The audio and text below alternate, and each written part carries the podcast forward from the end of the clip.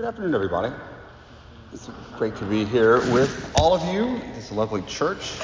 It's really an honor for me to be able to be the one presiding here at David and Leah's wedding. I think back that Dave is one of the people that I knew when I first got to Wisdom over 10 years ago. One of the regulars around the cafe around Wisdom. Back then, shoes were optional for David. He liked to play Pokemon in public.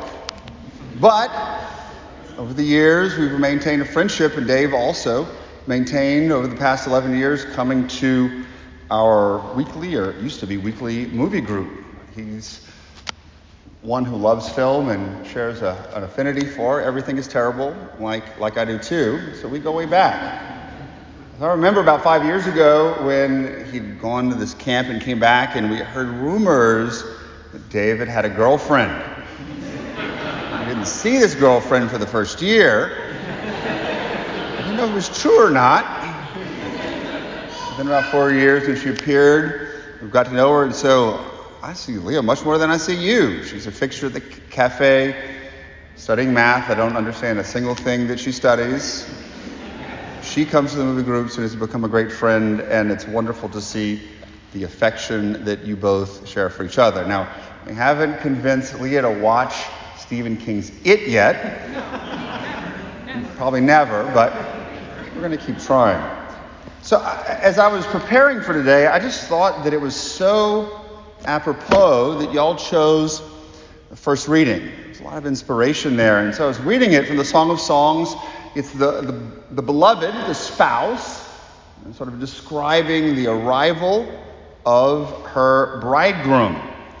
A very beautiful work of Scripture, sort of the most beautiful book in the Bible, uh, using a human love poem as an analogy, as it were, for Yahweh's love for his people. The issue, though, I think I just dropped my piece of paper. Where did it go? Where? All right, I'm sorry. I, I'm having a hard time today. Was just imagining both mostly and David sort of living this out. David, maybe in a ballet outfit, springing across the mountains like a, like a gazelle. A lot of words to use to describe David, but never a gazelle. His explosive legs just propelling him across the. But anyhow, enough comedy, at least for now. It really is a beautiful passage, and, and, it, and there's a message there that I had never really noticed before, and one that I think is so apropos uh, for our day to day, and a message that I want to leave both of y'all. Is that while this passage in Song of Songs describes love, there's no doubt about it it's so exuberant in its language that it describes not just the love that the lover and the beloved share for each other, but the delight, the pure joy that they share in each other's presence. So the language here and throughout the whole entire Song of Song is very sort of sensual. Seeing the, the beloved come, hearing the voice as he peers through the lattices let me see you. Let me hear your voice.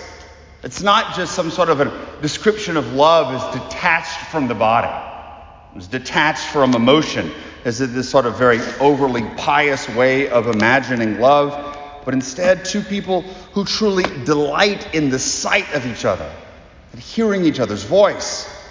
And so you can imagine both of them, the lover and the beloved, their faces lighting up at the sight of each other, at hearing their voices. And it's true. I've seen that in both of your faces. If you saw Dave's face as he was walking down, lighting up, delighting in the sight of seeing his bride to be. And so that's the first question that I want to offer to y'all, not just for today, but to something that you would hopefully remember for the rest of your marriage. You already know you're never going to forget this passage and its interpretation of it.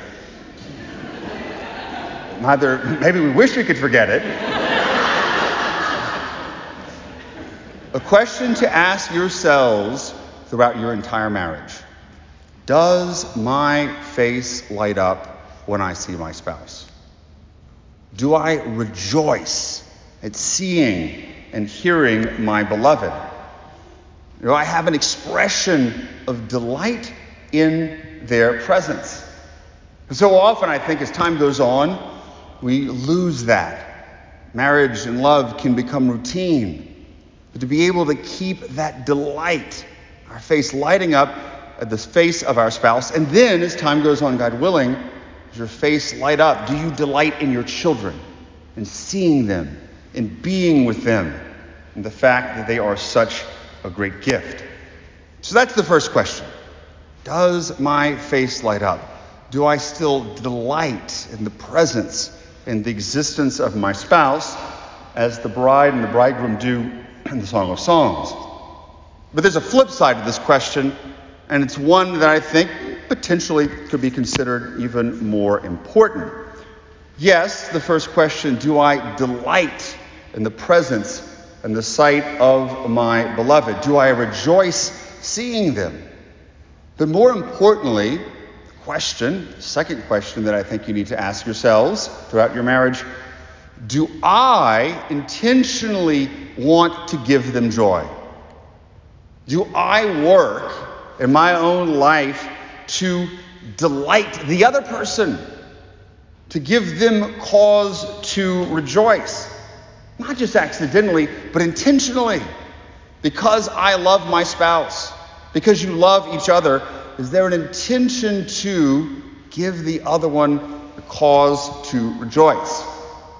As I mentioned before, David, from about 11 years, and now Leah for about four or five years, has been, or they have been individuals who have come to our, our movie nights. And over the years, we've maybe watched some of the same movies over and over again.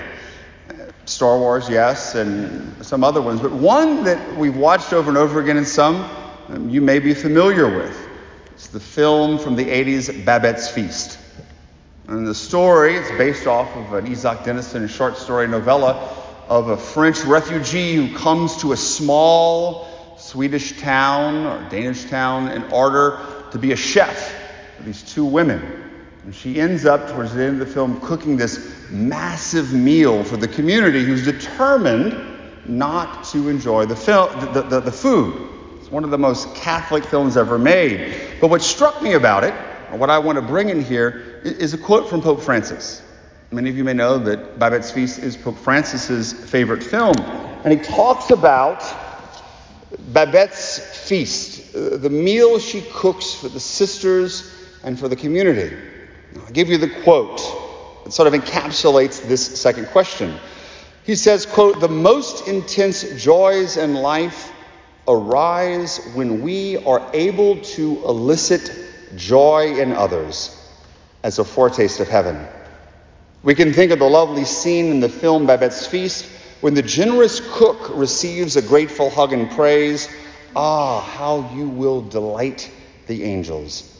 It is a joy and a great consolation to bring delight to others, to see them enjoying themselves. And so that's the question. How have I worked to bring joy and delight to my spouse, to bring joy and delight to our children? This is a very important question. To keep the theme, do you have as much joy in bringing delight to your spouse as cat massage lady does in petting her cats. It's a really cheesy video, but still, this great love that you have for each other and bringing that delight to each other. But why? Why is it so important for this mutual exchange of joy and delight? Is because, in general, but particularly for the sacrament of marriage, you are supposed to be a sign of Christ's love for each other. Right there in front of your face, from this moment on, a sign to each other that the Lord loves you. This is the reason for the great commandment we hear in today's gospel. The Lord commands us to love one another, not just for funsies, not because He has nothing better for us to do, is because He realizes that when we love each other, we are allowing ourselves to be a, an instrument, conduit for His love. So when we love each other, it's a sign that the Father loves us, that Christ loves us, that not just loves us, delights in us.